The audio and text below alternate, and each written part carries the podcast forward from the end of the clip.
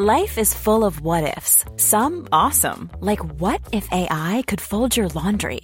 And some, well, less awesome, like what if you have unexpected medical costs? United Healthcare can help get you covered with Health Protector Guard fixed indemnity insurance plans. They supplement your primary plan to help you manage out of pocket costs. No deductibles, no enrollment periods, and especially no more what ifs. Visit uh1.com to find the Health Protector Guard plan for you.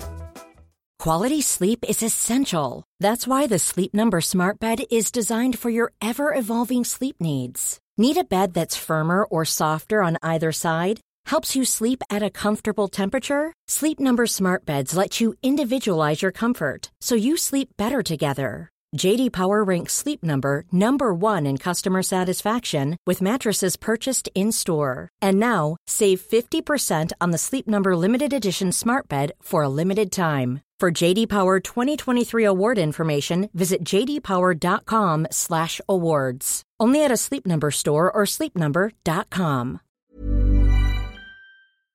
Hello and welcome to Wrestling Questions You Most Want Answered. I'm your host Michael Sidgwick, joined by my fellow What Culture great man Andy Murray to discuss, in fact, all of the wrestling questions, or some of them, that you most want answered. But before we get into it, if you're a fan of this sort of thing, make sure to subscribe to What Culture Wrestling on iTunes, Spotify, or wherever you get your podcasts from for daily wrestling podcasts. We preview and review AEW Dynamite, AEW Rampage, WWE Raw, SmackDown, NXT 2.0, premium live events, pay-per-views. We have wrestler interviews. A lot of those are coming up live from WrestleMania weekend. We have roundtable discussions. We answer your questions. We host a roundup of the week complete with a bloody good quiz, of course, on Wrestle culture. Murray, Mm. don't know why I'm swinging to you. It's the questions that we're going to answer. But how are you doing? I'm very well, mate. How are you? Yeah, not too how Are bad. you, how are you doing after a week of filling various holes and moving around in various positions with everyone being away in the US? How are you doing? I'm goddamn professional. Yeah. Goddamn professional. Nailed that intro. Like Leon. and it was tweaked as well. There you go. Uh, feeling ever more confident about filling in on the news. I can actually There look down go. the camera at this point. We've got three more days of it next week, baby. Yes, absolutely. So, Working hard, playing cards. look, we're just two goddamn professionals This is it. doing a goddamn professional job with some electrifying audio. We're like the great Khali and AJ Styles. Very comparable to both of us. AJ Styles, a good name to invoke on Flat Friday, of course. I'm just saying. Let's get straight down to it. Um, we've got several questions. Apologies if um, we don't get round to yours. Obviously, we don't have all day in which to do this. But one of the reasons why uh, we are prompted to do uh, questions you most want answered is that myself and Murray have a nice sort of loyal follower count on Twitter, and we often get asked several questions throughout the day. Um, I personally do not have time to answer every question. I appreciate every single one. It means you support us. It means you're interested in our opinions, and opinions, you know, pay our bills. Um, but realistically, outside of work hours and family obligations, I have about 50 minutes to myself before I succumb to sleep involuntarily. And at the minute, those 50 minutes are spent rewatching vintage Frontier Martial Arts Pro Wrestling. So that's why I don't answer all your questions. But that's what we're here to do today. The first of which comes from a uh, Matt Reigns. Ah, never heard that name before. Hey, you've got to what. look after your day ones. It never rains. It Matt's. Anyway, He says, Hi, yes, Matt Reigns here, Sidgwick mega fan. So refreshing not hearing the other Dudley. I, Pre- preach, brother. I couldn't agree more. Get rid of Hamflett. Preach. Who would you both like to see as Tully's new client for the supercard tonight? Oh. Possibly Cesaro? Cesaro. Cheers. Love your brothers. Wow. So what's the what's the score with this? I did see the graphic uh, briefly, but today has been so whirlwind that nothing is registering in my Swiss cheese brain. Tully has a mystery client to face. Is it Ninja Mack? Ninja Mack. Okay, interesting. I didn't actually hear the promo. Um, I expect it's something to the effect of I want to guide a new guy to success, and I'm going to keep it stum as to who it is and ambiguous because hence it wouldn't be a mystery. Uh, so I guess the question doubles as who would be a great fit for Ring of Honor, who would be a good new heel or young heel wrestler that would mesh well with Tully. Um, given, I mean, everything's going to have a sort of a, not a flat or a low level of hype, but there's so much competition for discourse and buzz that uh, you just don't know how big this is, and it's an undercard thing. Um, it could be a young protege. My personal feelings is that a Cesaro debut. It's a little bit low on the totem pole for Cesaro. Tully Blanchard hasn't really been profiled on AEW TV of late, obviously And- before he was fired. Cesaro's history in Ring of Honor might make that a bit difficult as well because he's already got so much cachet there. It might be a bit like, oh, oh, I'm really happy Cesaro's back, but it's a bit random. Yeah, it's a tough one. This I, I'm. I was gonna just going through some people in my head who I think would be good, and Josh Woods was someone who stood out immediately, the Ring of Honor Pure Champion, but he's defending his belt against Wheeler Yuta, so it's like, oh, okay, well, it's obviously not him. Um, there were other people as well, like literally every name that popped into my head there, I found out is already on the card. Hey, um, so it's kind of telling. Uh, ah, man, this is a really tough question actually, and it's one that I probably should have put a bit more thought into. Um, Moriarty would have been an interesting shout, but again, he's on the card as well. So what the heck are we going to do here? Could What they go completely out of? Sorry, I've, you had a train of thought there. I will not interrupt it. like Thomas the Tank Engine, baby. Tony Nese.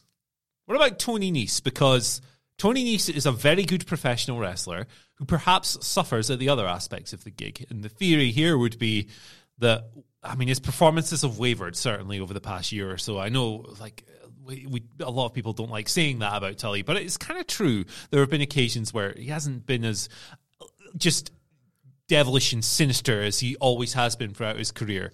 Um, but the theory with Tony Neeson, Mark Henry said this on Busted Open Radio the other week, and he's dead right. Is that you know when he's he's in the ring, he's tremendous. He the the floor for Tony Nese is like a three and a half star match. He's very good every single time, but he's not much of a character guy.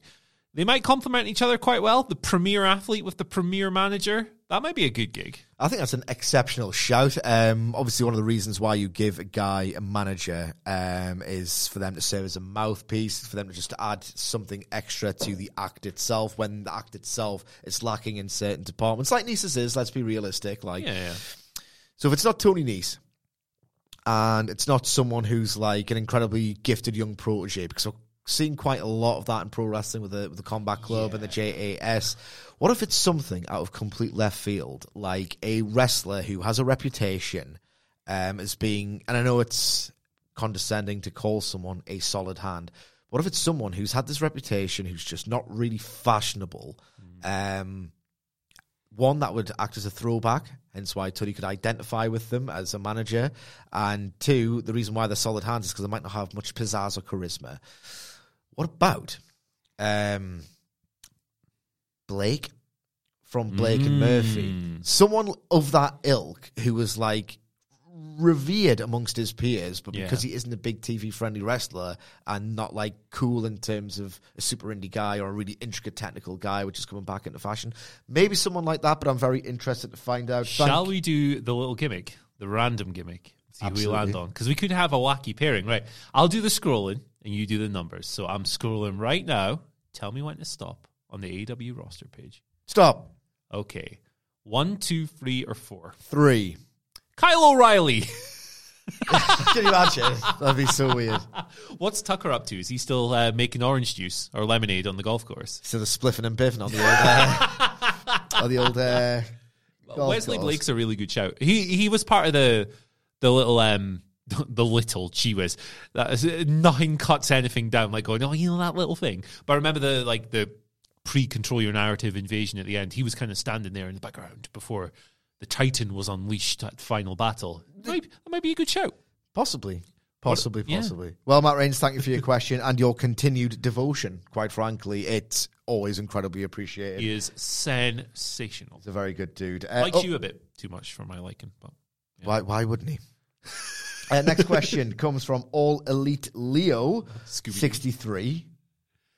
This art is All Elite Liam, 63. What's going on there, pal? Scooby Doo. Gonna have two names. yeah, come on, you only get one. John Joe Shelby. anyway, he asks, and I think we've got quite a few questions surrounding this, so I figure we should answer at least one of them so a lot of other uh, listeners and followers are satisfied. Who should win both the men's and the women's Owen Cup? We got this on the news, but there are other, you know, potential options. He says, for me, it's Serena Deeb versus Toni Storm final with Serena winning and Pac versus Daniel Garcia. What an incredible match that would be with Pac winning. I do like the idea of Yeah. Pac winning.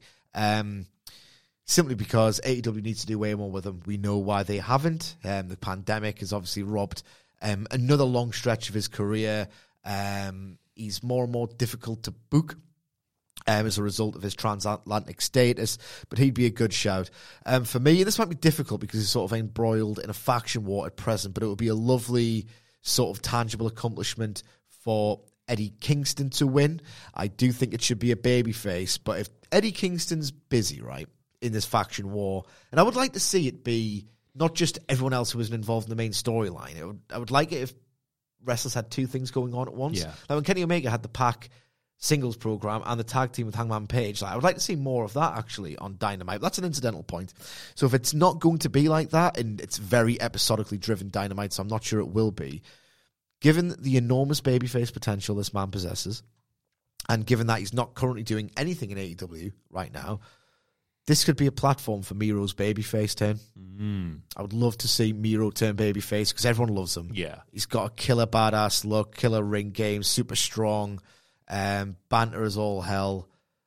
Maybe Miro as a babyface for me on the men's side. For the women's, I think Toni Storm's a good shout. You Yeah, you want yeah, you yeah. need to build stars in this women's division, and you need to build them quickly because these takes about how uncommitted it is and whatever are just simply not going away. One way of answering that is to say like, look, we are going to build a star. Fast track Tony. Yeah, good shouts across the board. I think Pac is a particularly compelling one.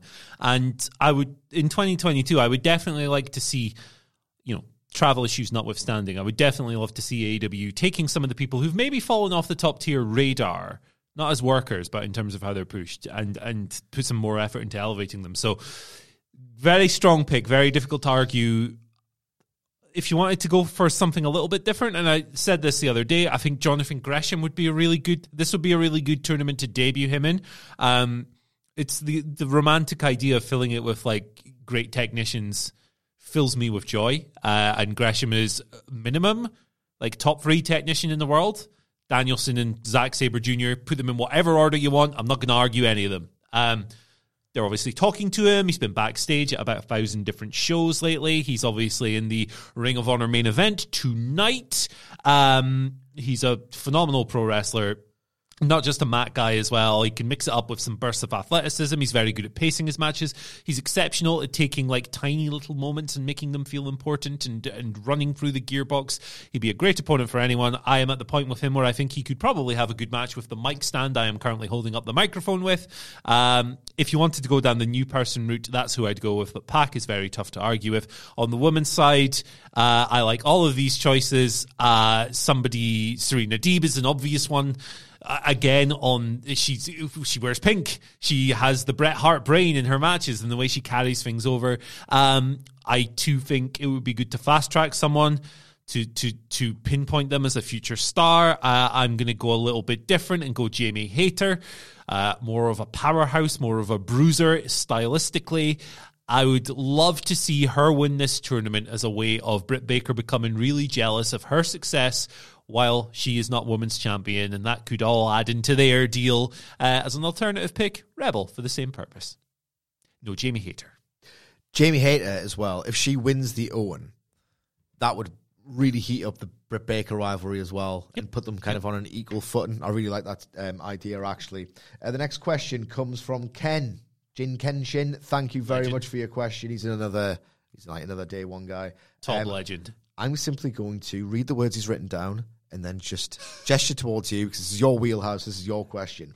With the announced AEW DDT partnership, how do you book it and strike a balance between showcasing the talent on Excursion and continuing the normal operations of the TV shows? Is it just putting them on dark or something higher on the card like the Owen? Hmm. I think it's a case by case basis. So with DDT, they have a extremely talented group of young wrestlers, young up and coming wrestlers who, because of the way certain other wrestlers in DDT are booked, maybe aren't having the opportunities to dive into these bigger spotlights.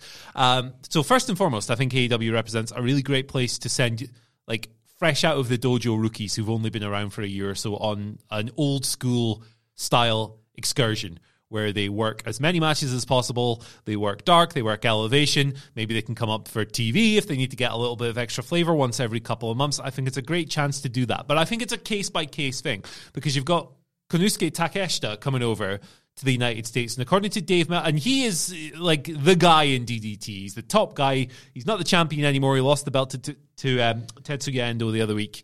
Um, but he's the guy a lot of the stuff is built around. He's coming over for a full year. You obviously don't want to book him only on Dark and Dark Elevation because the guy is absolutely tremendous. Not necessarily someone any, everyone has seen, not necessarily a huge star to everyone who watches AEW, but a phenomenal, world class, best in the world tier pro wrestler who, if you don't put him in big matches every now and then, it's a terrible misuse. So with a guy like that, I'm putting him on TV not necessarily every single week because CM Punk and Bryan Danielson are the only people who are on TV every week, and Hangman Page uh, and a couple others. But you know, I, he should be in big exhibition matches. I want him and Kenny just for the sake of having a great match at some point.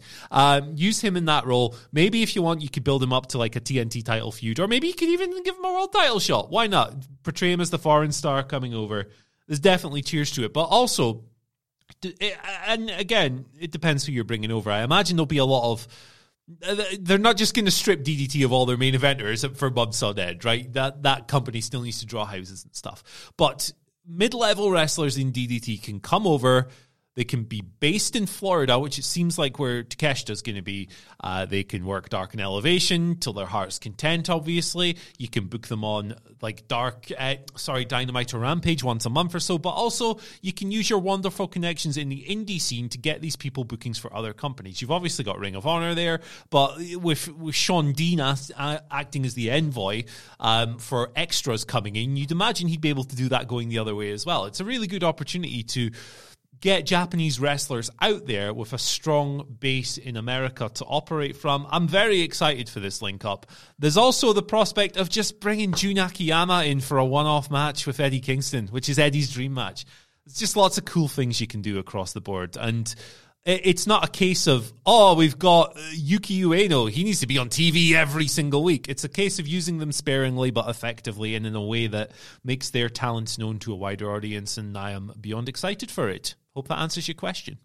That's a very good answer indeed as well. I'm just thinking about the Owen. He was a teenage prodigy of a professional wrestler who was sort of like wrestling maybe when he shouldn't have been. Is Nick Wayne allowed to be on telly at 16 years old? Having him in a question because I know that he was he got um, ratted out by someone um, for the GCW yes. show because the, uh, the athletic commission would let yes. him do it because of his age. So they might run afoul of that if they try to do it. But I just think that would be a lovely nod to Owen Hart's history if indeed they could get Nick Wayne just to do a really great showcase yeah. spirited loss in the first round. That's just something that popped into my head. Put a DDT wrestler in there. Put Higuchi in there. It'd be fun. Yes. Big hoss. Absolutely. Here's a great question um, from Joshua James. Thank you for this. What is the greatest wrestling quote that has never been said on TV but still enriched wrestling fandom? I.e., why don't you give me the belt? and I'll beat everybody. oh, gotta make Roman look real strong. Gotta look Roman look. Gotta make Roman look real strong. And he says, "Thanks to the hours of entertainment. Greetings from Germany."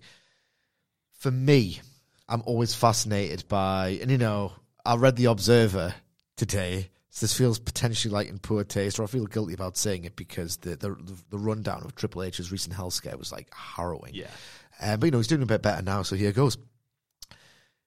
There was um, a article in the much missed Power Slam magazine. I think it was written by Matthew Randazzo five or oh, V or yeah, whatever, yeah, yeah. who uh, also wrote uh, Ring of Hell, where a source close to him, um, former WWE creative writer was detailing his, uh, recounting his experiences with Triple H, and um, he sort of timidly had the, the script in his hand, and he knocked on Triple H's door to hand him a copy of it, as was custom.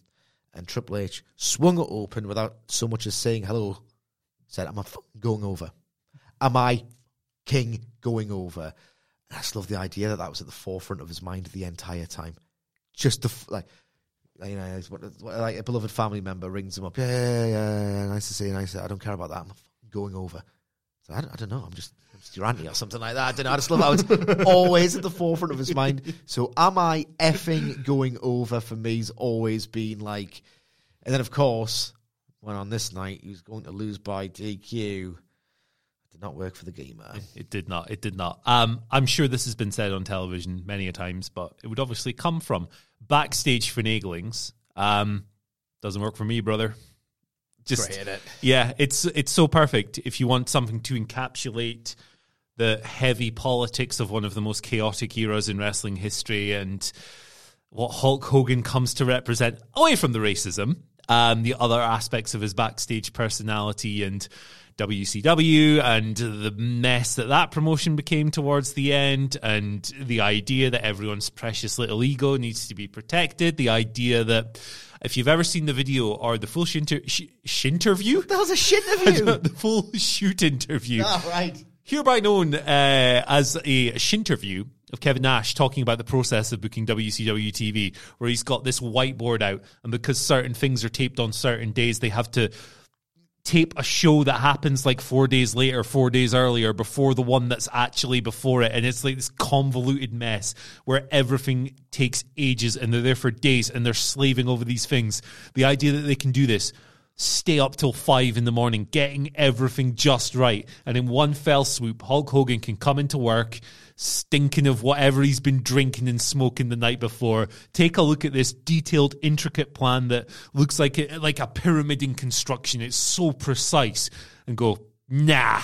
Doesn't work for the tremendous. Hulkster. Doesn't work for the Hulkster, brother. Does not work for the Hulkster brother. Now, this is an interesting question that I automatically disagree with, but it kind of. I'll, I'll give you my take on it before, you know. I'll actually say Good it first. start. Can will the MJF and Tony Khan shoot work rift lead to on screen tension between them and then lead to Tony offering an AEW contract to Wardlow? I think this is a fabulous thought to have and a great question to ask because if they've it's a great idea for the wrong promotion. I don't want Tony Khan to do anything that would be like unfair to any talent, no matter how despicable the character is in the case of MJF. I just don't want to interfere in any other capacity beyond I'm the guy who makes the matches and I'm the general manager IRL of this promotion. I don't want him to favour anyone. I don't want him to become a fictionalized character. But I do think the the link here is something I'd never really thought of. Um, I do not know how Wardlow gets the contract. I kind of hope it isn't through Tony Khan fictionalizing his character. But I did think I'd never made that link, and I think it was really a, a clever thought. yeah, for sure, for sure. I think this would be That a was, sorry, that was from Arnav Gupta. Shout out to Arnav. The, yeah, this is a great WWE storyline for sure. Um, but yeah, for me, um, my preferences, and that's all I speak from. Uh, I, I yeah, I don't need to like Tony Khan TV character to be a thing either. It's just not really what I enjoy from pro wrestling. Um, I don't mind his little appearances here and there. Like uh, it's cool showing up to announce like he's bought Ring of Honor, or showing up when Nyla Rose wins the women's title and he's like in there in his massive suit jacket looking scared. Like stuff like that's fine, but um, it's it's an interesting little way of engineering towards Wardlow getting the contract for, isn't it? Because that's something that's going to need a bit of that's going to need a bit of storyline heft. At the moment, you got Wardlow beating up your security guards. You don't really have that. Tony Khan or the office needs a reason. They need some kind of impetus to give him a contract. At the moment, if they just went, "Oh, he's signed now," that wouldn't make any sense because it's like he broke into your show last week and punched ten security guys in the face. He put one over a table, like so like I like the train of thought for sure, uh, and I I love the way MJF uh, pulls the strings of wrestling fandom with his comments on his contract. Um, should have cleared the interview with Mandy O'Donnell, according to uh, according to Dave in the Observer this week. Um, but yeah, uh, right right train of thought for sure. But the optics of Tony Khan on air decision guy is not something I want. Absolutely. I have used this question. It's another platform to manifest that not happening just into the ether out there. Mr. Tom asks The year is a quarter of the way through. What is your favourite match so far in any promotion? Before I give you my answer, Murray, he's given you carte blanche by saying, in Mr. Murray, I mean any promotion, no matter how niche, obscure, or anything like that. It's been a great year so far. Yeah.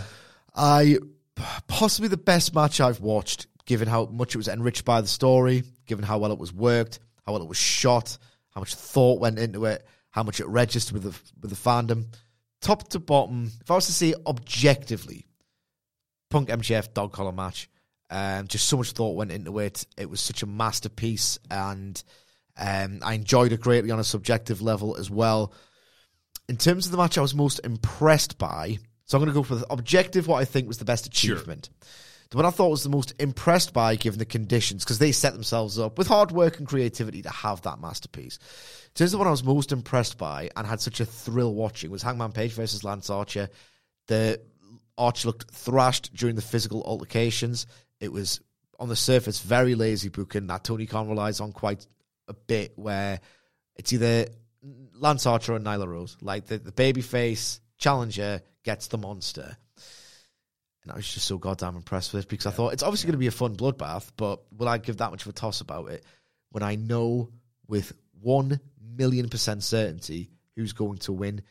Hangman Page is such a great, intelligent pro wrestler.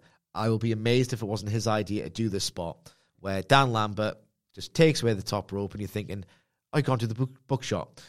So they changed the question because the first question had already been answered resoundingly. No, of course Archer's not going to win. So they pipe at it. They change the question. Okay, how then can Hangman Page win? And they just created this drama. I don't want to say out of nowhere. They created this drama from the mind of a pro wrestling genius that nobody Here's a cool fact a crocodile can't stick out its tongue. Another cool fact you can get short term health insurance for a month or just under a year in some states. United Healthcare short term insurance plans are designed for people who are between jobs, coming off their parents' plan, or turning a side hustle into a full time gig.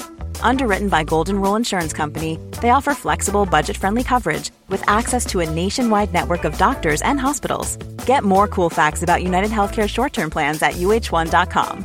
Planning for your next trip? Elevate your travel style with Quince. Quince has all the jet setting essentials you'll want for your next getaway, like European linen, premium luggage options, buttery soft Italian leather bags, and so much more. And it's all priced at 50 to 80% less than similar brands. Plus, Quince only works with factories that use safe and ethical manufacturing practices. Pack your bags with high-quality essentials you'll be wearing for vacations to come with Quince. Go to quince.com slash trip for free shipping and 365-day returns. Millions of people have lost weight with personalized plans from Noom, like Evan, who can't stand salads and still lost 50 pounds. Salads generally for most people are the easy button, right? For me, that wasn't an option. I never really was a salad guy. That's just not who I am. But Noom worked for me. Get your personalized plan today at Noom.com. Real Noom user compensated to provide their story. In four weeks, the typical Noom user can expect to lose one to two pounds per week. Individual results may vary. Else would have thought to have asked. I just thought it was so impressive. And it was such a fun bloodbath brawl Yeah. as well. Like Archer licking the fork is just tits. Like that bump that Page took on the upturn steps. Just such a stunningly crafted, violent brawl that had so much going for it on like a visceral, meathead enjoyment level and such intelligent craft. One more, if I may. Line them up. Biff Busick versus Jon Moxley. I was literally just about to say that Me and Murray just watched it right. an hour ago or something. Yeah. Skip the next one minute if you plan on watching it, because we're going to tell you the story of the match very quickly. What happens is that early on, Jon Moxley grounds Busick. He kind of has exerts his full control. The idea, and it's so clever because one's a star and one's just like an indie journeyman who's awesome, but you know he's not you know championship caliber mainstream wrestler on telly. So Moxley dominates, dominates, dominates on the mat, exerts his control, and then shining wizards him out of the ring. Oney Lorcan is busted open. It is disgusting. It's a bloodbath. He realizes he's bleeding and says to himself through wonderful body language, oh, I'm going to have to do, I'm just going to have to do what Bill, uh, Biff Busick does here. And that is try to kill someone insanely fast because otherwise I'm severely outmatched at the same time as jumping back onto like the canvas, he chops Moxley like in one smooth sort of desperate motion, and Moxley just smiles and says, "Well, cool, a fight." go. And then he gets then Busick gets dropped on his head, and the, the, he gets dropped on his head so violently that the blood sort of pours out of the forehead onto the mat. It's, uh, it's just awesome. and kind of down Moxley's arm and back, and by the end, yeah, I mean it's a, a phenomenal gladiatorial vibes. Dare I say, similar to the all-time classic sadist match, Necro Butcher versus Samoa Joe, in terms of atmosphere, not in terms of that was a, a weapon brawl, but you know, in terms of how it felt. Um, glad, glad to see a question acknowledging my nerddom. Uh, I love it when questions like this come up because it means I can talk about the crap that I didn't ever think I'd be able to make a living talking about, which is good. With that being said, uh, legitimately, my favorite match of the year is probably Bryan Danielson versus Hangman Page too. Um, but because you give me a platform to talk about someone else, I'm going to talk about GLEAT instead. Yes. Uh, I'm going to talk about T Hawk versus El Lindaman, and I won't. I won't break down, you know, beat by beat the story and stuff because it's an extremely simple match. It's like I like I, I gravitate specifically towards two very certain types of wrestling simple, effective work where story threads are established very on, carried throughout, and paid off to the end, whether it's working an arm or or whatever. Uh, and horrible violence, like Jon Moxley versus uh, Biff Busick. Um, this is the former. This is one of the most perfect executions I've ever seen of outside of Brett versus Owen, obviously at WrestleMania X. Um, one of the most perfect executions I've ever seen of the big brother, little brother format, where one guy, in this case, T Hawk, has always been further ahead of, of Lindaman in their careers, whether they've been in Dragon Gate, whether they've been in OWE, whether they've been in on their excursions in the US with AEW before the stuff happened and nobody could come over anymore. Always been one step ahead. And you you watch the younger guy, the less experienced, the less seasoned guy coming close all these times, but falling back and then coming back again, and he's edging closer, but there's just a little gap there. It's just a classic sensational pro wrestling story done extremely well. Very simple. It's all chops, bros, and suplexes, and playing off the huge colossal history the two have together. You don't even necessarily need to have watched 12 years of Dragon Gate to understand the core premise of this because they establish it within the first minute of the match. And the best thing about this is that GLEAT shows are available for free on the YouTube. So if you go in, you type in your little your little keyboard. why am just why am I mocking people's keyboards? You type it in, you'll find the show uh, if you want a specific link to it, it's on the cage match page, or I'll send hit me up. I'll I'll I'll, I'll hook you up. Um, it's a it's a great match, and anyone who doesn't necessarily need pro wrestling to be the things I don't like about it will enjoy it. There you go. I Cool. didn't want to crap on people's taste. Going, ah, you Spotfest fans. Let's Do it. I like. I love burying people. Like it's really really fun.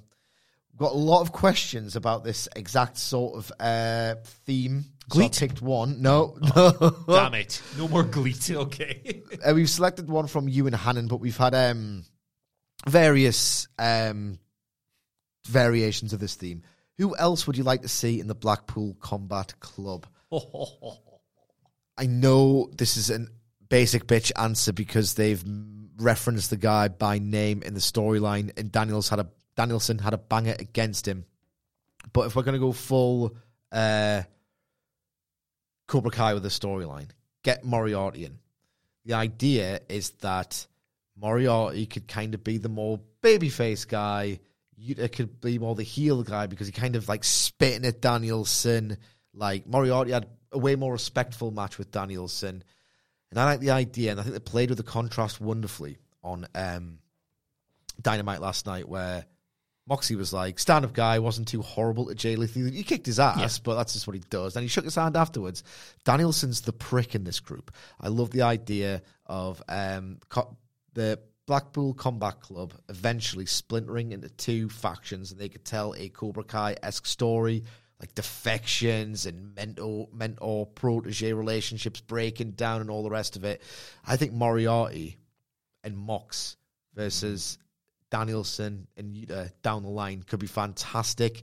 There's loads of directions they can go. Yeah. But basically, if a wrestling promotion doesn't rip off Cobra Kai in the way it tells its stories, because Cobra Kai is a better wrestling show than Raw, and I'm not joking. Like Yeah, it's yeah. such a distinctly pro wrestling flavored. It's so pro wrestling, Yeah. like in its cheesier elements as well. do references to it as well. They're obviously huge fans, the guys who write it. It's it's I love Cobra Kai. It's like perfect junk food, and I mean that. I, I love junk food, so don't take that as an insult.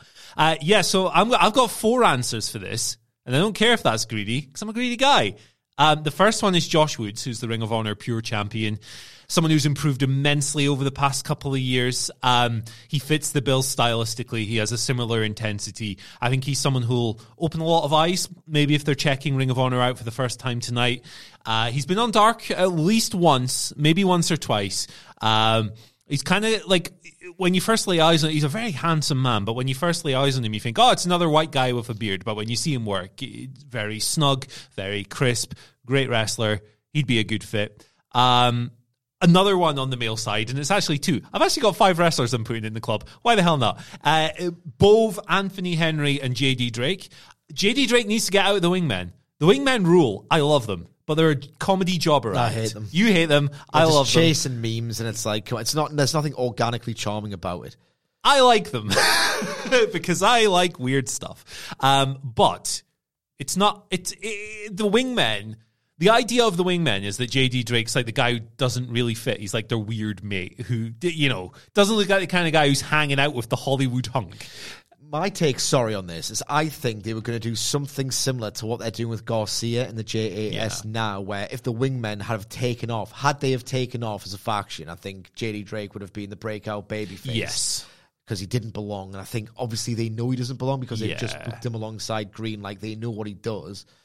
But I think it, they, never, they never took off Yeah. as a stable, just didn't click. So They, they, they don't work on Dynamite at Nah. all. No, they don't come off well on Dynamite at all. So, like, I'm quite willing to admit when something I like is a bit crap, and the Wingmen are a bit crap, like as an act. But I'm in, I'm entertained by them. What can I say? Um, but yes, like all of JD Drake, Drake's strengths are nullified in this faction, and Anthony Henry is the most gleeful prick. Henry, sorry, I said Anthony Green. Ah, too many Anthony's flying around. Uh, he's the most gleeful prick heel. Like, just reveling in picking people apart with a big smile on his face. I watched him uh, versus Adam Priest on the Indies earlier this year, and I was like, my God. Like, I'd forgotten how much I enjoy this guy on the Indies because he'd been in WWE obviously for a while and it didn't work out, and it, like, they, they just didn't do anything with him. Um, and as the workhorsemen together, they've obviously have the connection with Moxley and Danielson already. They've already got their ass kicked by them in what was a joyous little flattening. But I think they'd be great in the stable. I've got two other people I'm going to throw in here. The first is Marina Shafir because uh, she has the vibe of a cold-hearted, just devious killer, completely stoic. I like that a lot. She'd be a really good flavor uh, alongside Moxley, who's like a very bellicose, rugged man, and uh, Danielson, who turns into a technical sadist in the ring. Uh, the four, the fifth one, and this would require opening the door to Impact Wrestling, whatever's going on there, is Masha Slamovich, who everyone should check out. Uh, a serious bomb dropper who would benefit immensely from working with the likes of Bryan Danielson. Sorry for d- occupying 10 minutes. That's quite all right. This is the most self-indulgent podcast, and that's the reason why we decided to do it. And that's why we picked 10 questions. Yeah, and none of them have got WWE. I'll ask a WWE one. let I'll make one up at the end. Cody, what's Cody going to do at WrestleMania? Well, something like that. I. Um, so three questions left. Uh, one of which is uh, from GG on Wrestling. Who do you think we see in the next Blood and Guts match in AEW? The mega fans will forgive me because I'm about to repeat a Twitter take, but I just think this fantasy booking so great. I don't know who the other two people are in the unnamed Eddie Kingston, Santana, and Ortiz stable. Or actually, no, no, no, they're not even involved. Sorry. Get I know own, where this is going. I'm getting my own thoughts wrong. So the whole idea is that there is a distinctly professional wrestling flavored, um, what you call it, stable in AEW right now, and that's the Blackpool Combat Club. Yes. They have kind of formed at the exact same time as the Sports Entertainment Group, the Jericho Appreciation Society. They do a blood and guts match. They eventually find themselves in philosophical conflict with one another because that's guaranteed to happen at this stage, given their various sensibilities and how they contrast. They have fights, they have matches, they have brawls, promos, whatever, until it gets so violent and they've like the combat club have been sneak attacked so often that they eventually challenge Jericho's Appreciation Society to a blood and guts match. Boom. Jericho initially refuses because I've been in one of those, and quite frankly, the mutilation was barbaric. The gory mutilation was bar- Gory barbaric. self-mutilation. It was the gory self mutilation was barbaric. It was an unsophisticated product, and I will not do anything like that ever again. And they eventually do. They subvert the bad spot in the Modern War Games match with this West Side Story standoff, and to a man, the five members of the uh, Combat Club headbutt all five members Yes. of the Jericho Appreciation Society. That leads to the surrender spot. Now, I've realized that I've talked myself into two conflicting fantasy booking scenarios here. This Blood and Guts match and the civil war between the dojos in the Combat Club. How about one links to the other? I'm not booking, I'm not getting paid, but this is the thought I have in my head where Moriarty is getting killed by Garcia so much that he surrenders. And in a shock, the JAS goes over.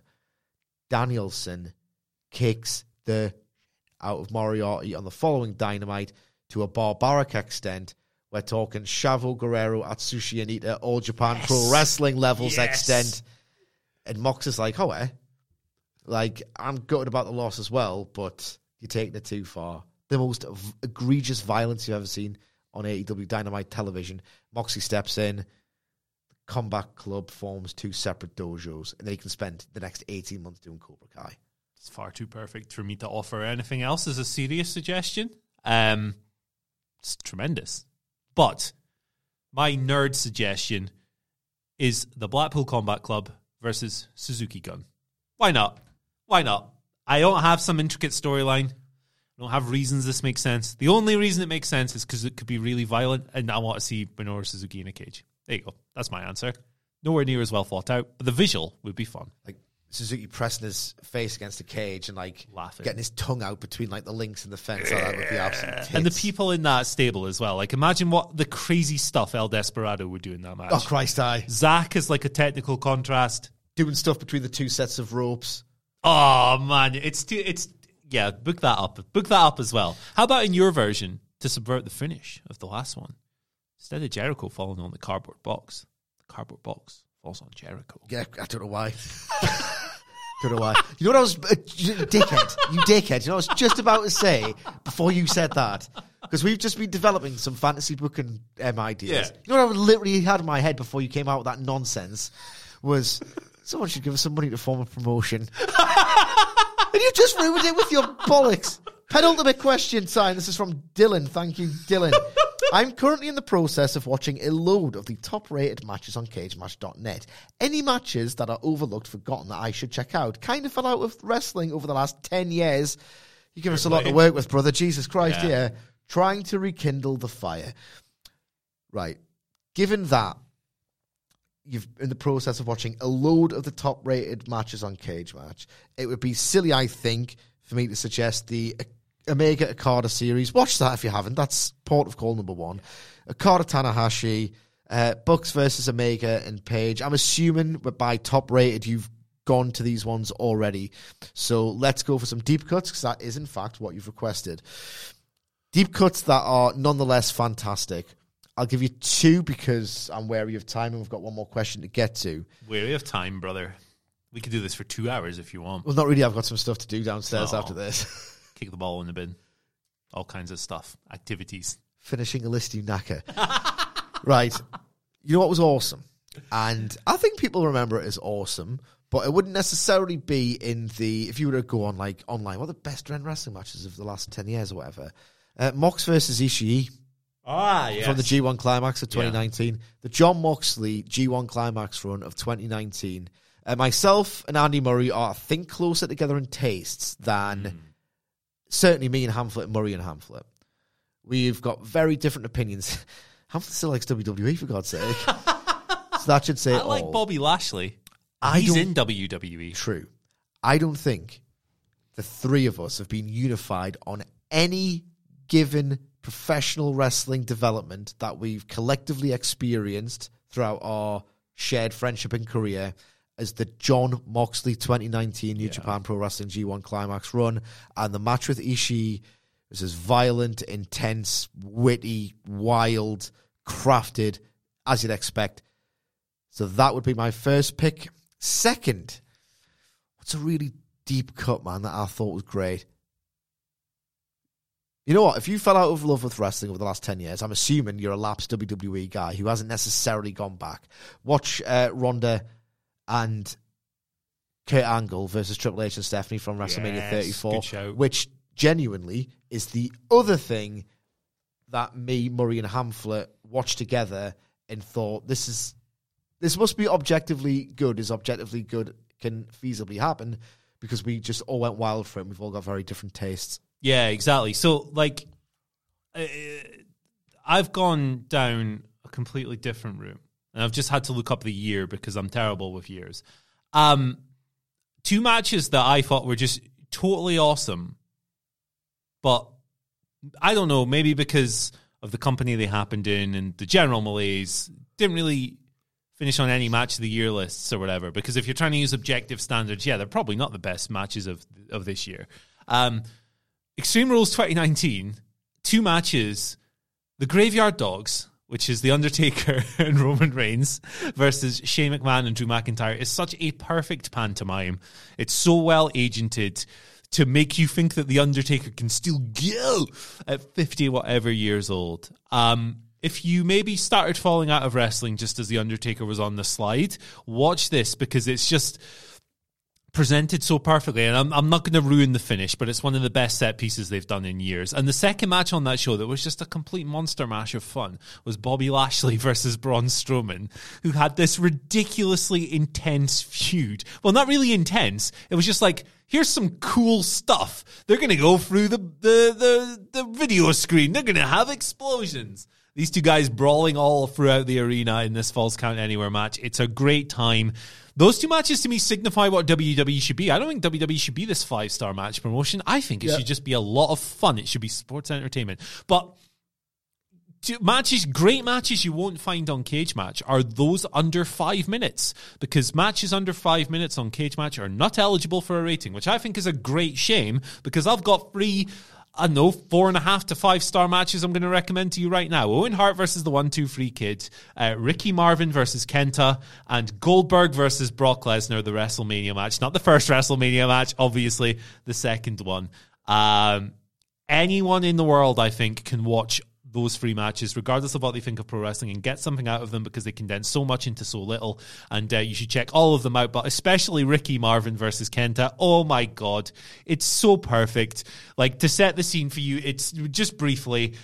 Kenta's the credible, dominant guy. He's the more established guy. Ricky Marvin is hopelessly overmatched. He knows he's probably going to lose. Watch the way he says, screw this, and tries to get the upper hand during the opening sequences. Tremendous. It's on YouTube as well. Yes, and it's just I have to echo that. It's one of the best short matches you'll ever see in your entire goddamn life. It's so good that you realise why are other matches long? Yeah. That's what's just- the point yeah, of these what's the 30 point? minuters? Like, what is the point? Last question, and to bring the self-indulgent podcast to a very fitting end, I've selected it purely because I agree with the opinion. well, you, pick, you picked one you didn't agree And with. I've had this thought for quite some time as well. Um, who do you think will help book ROH? I have a feeling when Punk retires, he's going to help run it. If you look at CM Punk's run, how he elevated Ring of Honor as this episodic concern more than, than it was, what he was able to get through within the WWE system, the straight edge society, and how much material he had before it was eventually ripped out of his hands. What he's done in AEW so far with this sublimely plotted character arc, the MJF beginning to end, like they were foreshadowing details about this program from day one of it. It was tremendous. He's such a great storyteller in every single department, and as we know, he's got this incredibly emotional, um, romantic connection with Ring of Honor. I would, if I was in charge of it and it was my money, I would be getting CM Punk. If you wanted it, I would be grooming him in the ways of the booker. Mm. To be honest, if you look at what he's done with his own storylines and add up all that time, he's just, he's not got as much booking experience as Tony Khan. But Tony Khan had none before this started. Yeah. If that was if there was anyone in wrestling other than Hangman Page to say that I think you can actually book a wrestling company, it's CM Punk. But I just think Tony Khan is loving being it at the Yeah. moment. Unfortunately, my read on it is that he will not relinquish control until he burns out. Yeah, for sure, for sure. He's uh, uh of course on top of like his wrestling activities, which are now, fe- I mean, they're not realistically doubled because AEW will have more people he's dealing with, but like He's enhanced his workload in wrestling, and he's also got Fulham Football Club, and he's got his analytics company, and he's got his duties with the the Jaguars Jaguar. in the National Hand Egg League. Take that. The comments say there's not one. Perfect. Um, he's a very busy guy. Of trash. Is the point. Um, so with Ring of Honor, Delirious has a habit of just never, never not being the booker. Um, 12 matches, all of which are 40 minutes. yeah. So even though it's been reported that he'll be finished with Ring of Honor after Supercard of Honor, he comes back so often that I, I can't see a future without him. It's very difficult to see that madman in his gibberish tones and his mask and the green tassels and stuff and not being involved somehow. But that's facetious. On a more serious note, uh, a similar note to yours, I think Bryan Danielson might be a good shout as well. Um, not that he, you know, Punk like from yes, from what he's done in Ring of Honor before is a more logical choice. Um, thinking about Danielson, he's always been quite open about not wanting to wrestle forever. Really, um, he's always every time he's he's signed a new contract or gone so, and he might just be being a wrestler. This is what they do. They lie for a living. Uh, shock horror. He's always talking about you know I've got family now. Um, I'm not going to want to be on a full time schedule all the time. Maybe two or three years from now, I'll consider my options. Just seems like a natural progression for him. Uh, he combine it with some. He could combine it with some kind of coaching role. If Ring of Honor is to be this developmental thing that has been reported, um, who better to learn from than Bryan Danielson? Uh, he obviously has the history with the company, one of the greatest Ring of Honor guys ever. I think it's a really good fit. Um, barring him, why not get David Crockett in? Former announcer. Why not? Because his surname's Crockett. Ring of Crockett Promotions. Again, for the second time in this podcast, the billionaire is not going to give us any money. Um, It's my fault. David Crockett and a cardboard box doing a frog splash on Chris Jericho. Poor Crockett. Thanks a lot for your questions, guys. Um, we'll endeavour to do this again. Hopefully, pick some different um, mutual Twitter follows to answer to the next time that in fact happens. Um, until then, we'll see you soon. We've got more content coming on this feed um, from the stateside team of uh, Adam Wilborn et al. is what I'm going to call them. And you know, we can you can follow all of us at What Culture if you're interested in our takes um, at What Culture WWE. Uh, you can follow Andy Murray at At Andy H. Murray. The H stands for Hey, Michael, what movie are you going to watch this weekend? Why is it Snakes on a Plane? it's Tremors actually. Oh, wow. Worms in a Burn. You can follow me at Emma Sidgwick. Once again, you can follow us all at What Culture WWE. Um, again, stay tuned to this podcast feed because we are going to be providing you IRL real time updates from. Mom deserves the best, and there's no better place to shop for Mother's Day than Whole Foods Market. They're your destination for unbeatable savings, from premium gifts to show-stopping flowers and irresistible desserts. Start by saving 33% with Prime on all body care and candles. Then get a 15-stem bunch of tulips for just $9.99 each with Prime. Round out Mom's menu with festive rosé, irresistible berry chantilly cake, and more special treats. Come celebrate Mother's Day at Whole Foods Market. Even when we're on a budget, we still deserve nice things. Quince is a place to scoop up stunning high-end goods for 50 to 80% less than similar brands. They have buttery soft cashmere sweaters starting at $50, luxurious Italian leather bags, and so much more. Plus, Quince only works with factories that use safe, ethical, and responsible manufacturing. Get the high-end goods you'll love without the high price tag with Quince. Go to quince.com slash style for free shipping and 365-day returns. Mom deserves the best, and there's no better place to shop for Mother's Day than Whole Foods Market. They're your destination for unbeatable savings, from premium gifts to show-stopping flowers and irresistible desserts. Start by saving 33% with Prime on all body care and candles. Then get a 15-stem bunch of tulips for just $9.99 each with Prime. Round out Mom's menu with festive rosé, irresistible berry chantilly cake, and more special treats. Come celebrate Mother's Day at Whole Foods Market. From WrestleMania weekend over the next few days, so to get like a, a glimpse of what it's actually really like, check it out. And until then, we'll see you soon.